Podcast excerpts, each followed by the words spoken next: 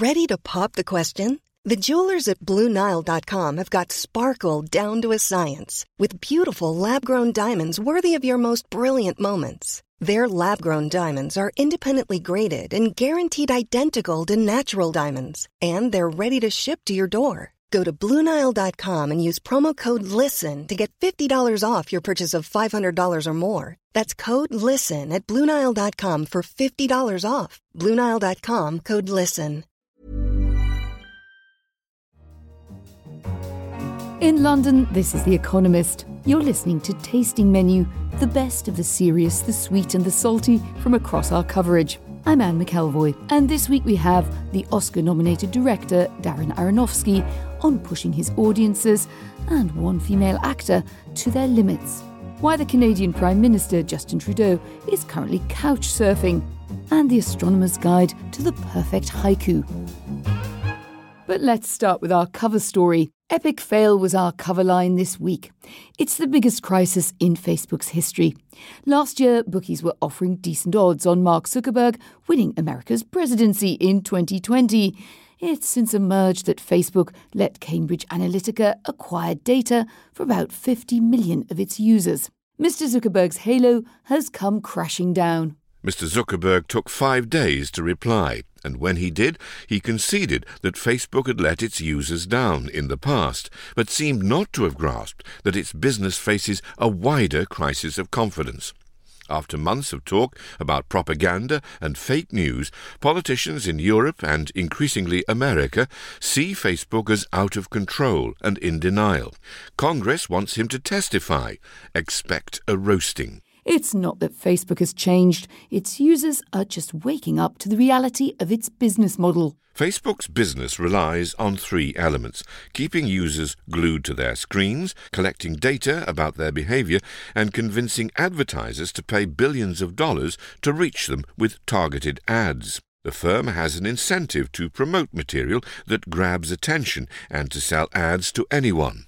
Its culture melds a ruthless pursuit of profit with a Panglossian and narcissistic belief in its own virtue.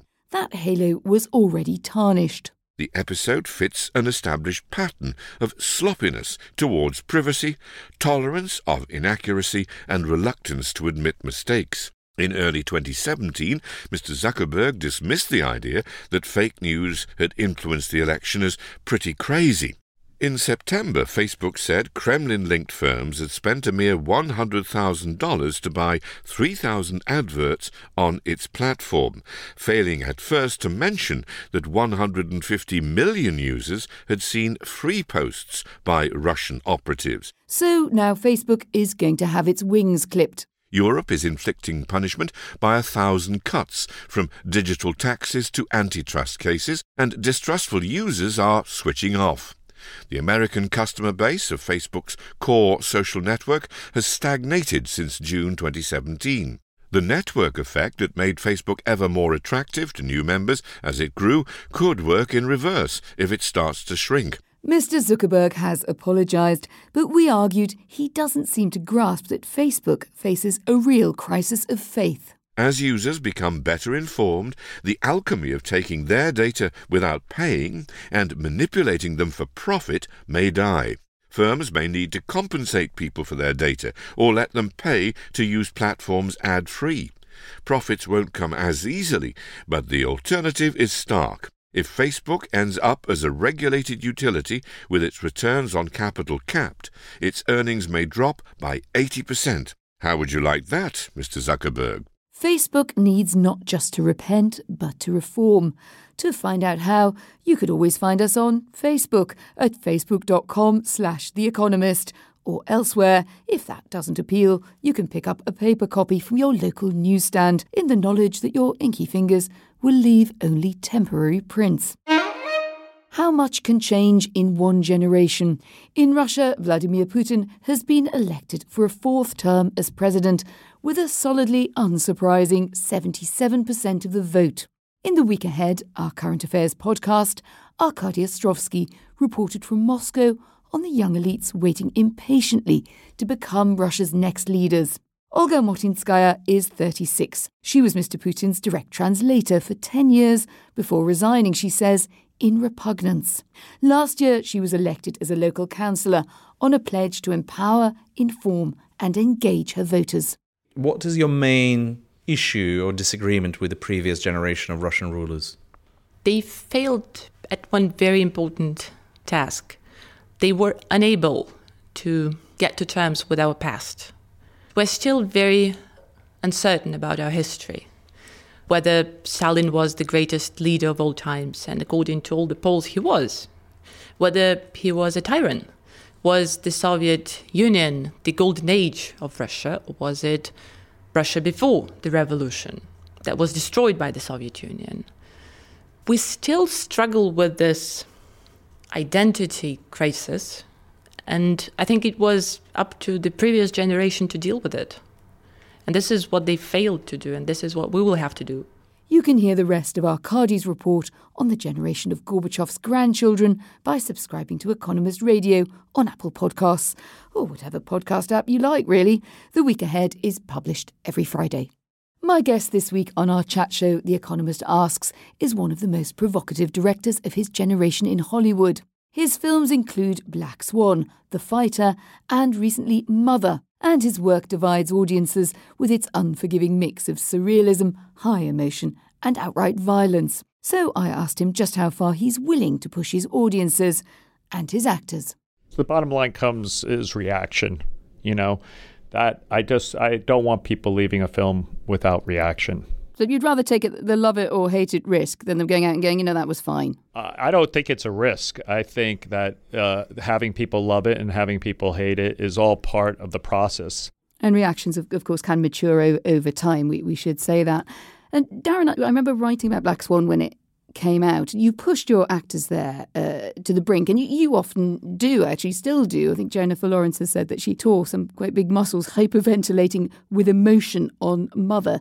Is that necessary to push actors to the point of physical injury or distress?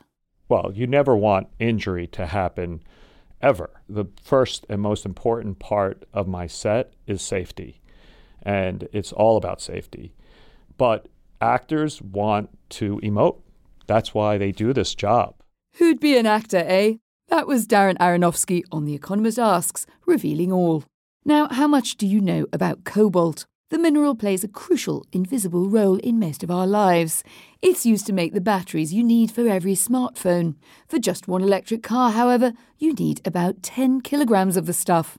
Demand for electric cars has sent the value of cobalt rocketing. Our energy correspondent, Henry Tricks, came on to Money Talks, our finance and economics podcast, to tell us about the race to control a suddenly precious resource. So, for quite a long time now, China has been uh, taking control of bits of the cobalt market, and this uh, this deal gives it a, a, huge chunk. Glencore is ramping up production over the next couple of years in the Democratic Republic of Congo, which is where about half of the world's cobalt is mined, and it's giving a large chunk of that production to GEM. But just to put it in context, the amount that it's giving it is about the equivalent of 50% of what the world produced in terms of cobalt last year. So that that is a lot of cobalt. It raises the question about whether China is actually uh, getting to the point where it could start cornering the market. Money Talks is published every Tuesday, and if Economist Radio helps fuel your week, do give us a rating on your podcast app. It gives us a boost too. Next up, Justin Trudeau's official home is standing empty. He, his wife, and their three children are currently staying with a neighbour, the Governor General. A piece in our Americas section explained why nobody wants to live in the Prime Minister's palace. Most heads of government have an official residence. It is normally an uncontroversial perk. Not so in Canada. Since 1951, the country's prime ministers have lived in 24 Sussex, a 34 room limestone mansion in Ottawa. Sounds lovely. The problem is, the place is crumbling. It's been 70 years since anyone gave it more than a lick of paint. Ceilings and walls are impregnated with asbestos, a mineral so carcinogenic that Canada will ban its export next month. Some of the paint is lead based. The place is infested with mice, which may be why Mr. Trudeau's predecessor, Stephen Harper, liked cats. The Auditor General warned a decade ago that the plumbing was clapped out, The 50 year old knob and tube wiring was near full capacity and heat was escaping through loose windows. Yes, some of us recognise that description from our home front. But Trudeau is not the first PM reluctant to take the flak for spending millions of taxpayer dollars doing up his house. Jean Chrétien, who governed from 1993 to 2003, used buckets to catch rain. He blew a fuse when he plugged in a heater to supplement the feeble central heating. Paul Martin, his successor, made light of his discomfort on a satirical television show by visiting Canadian Tire, a hardware store, to buy plastic wrap for the windows. Mr. Harper, a fiscal conservative, said his family would wear sweaters to ward off drafts. When he left, his moving boxes carried mould warnings. Short of demolishing it and starting again, Mr. Trudeau seems unsure about how to proceed. Luckily, Canadians have some suggestions. A home makeover reality television show called Reno My Reno offered to help fix the house up. Mr. Trudeau may be hankering after something a little more modern. But in Japan, many young couples are yearning for a return to the good old days. An article in our Asia section heard from some of them. There was nothing wrong with Chika and Takeshi Ota's life in Osaka, Japan's liveliest city, where she worked as a shop manager and he as a driver. But a visit to Tasmania in Australia convinced Chika of the superiority of rural life. In May last year, with two tiny children in tow, they moved to Shimanto, a sprawling town in Shikoku, the smallest of Japan's four main islands. It is a risky choice, but we are happy, says Chika.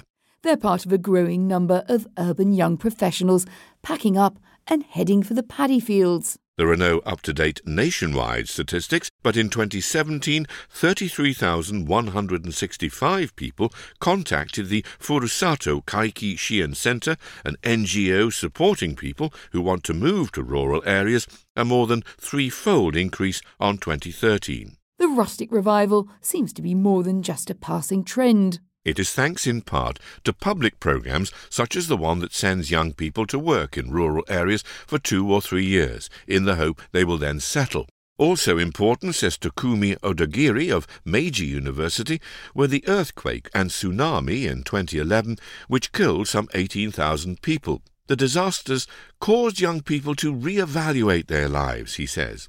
Many are looking for peace and quiet, or simply cheaper homes. And they're not just relocating. These young people are putting down their smartphones and rolling up their sleeves. Many go into farming or learn traditional crafts. Yu and Miki Kikuchi left their jobs as a factory worker and a nurse. He is now training to be a blacksmith while she hunts game. Finally, the power of Japanese traditional culture was evident in the most unexpected of places this week. In our Science and Technology section, an article described the excruciating difficulty of condensing months of research into the perfect one sentence abstract for an academic paper. But in 2001, Alan Treiman of the Lunar and Planetary Institute in Houston had some inspiration. To communicate the essence of a paper entitled The Alta 2 Spectrometer, a tool for teaching about light and remote sensing, he wrote down Bright leaves on dark sky. Beyond the brilliant rainbow, vision fades away. Mr. Treiman was onto something. The astronomical followers of Basho have multiplied until this year more than 200 of the papers at LPSC have such haiku summaries. Some are purely instructive. Counting craters is easier when you use a supercomputer. Others are philosophical. Absence of voices, lost paths, lost thoughts, lost ideas, who we are missing. And some might actually be poetry. This is Thermal Moonquakes Implications for Surface Properties by Renee Weber. Sunrise and sunset, cracking, creaking, and rumbling. The moon never rests. So we'd love to hear your haikus about The Economist, about podcasts, about Economist podcasts. We might even read them out. We're at radio at economist.com and on Twitter at Economist Radio. And remember, you can read and listen to more of all the stories we featured here online at economist.com. So, in 17 syllables, pure haiku form, that's it for Tasting Menu. In London, this is The Economist.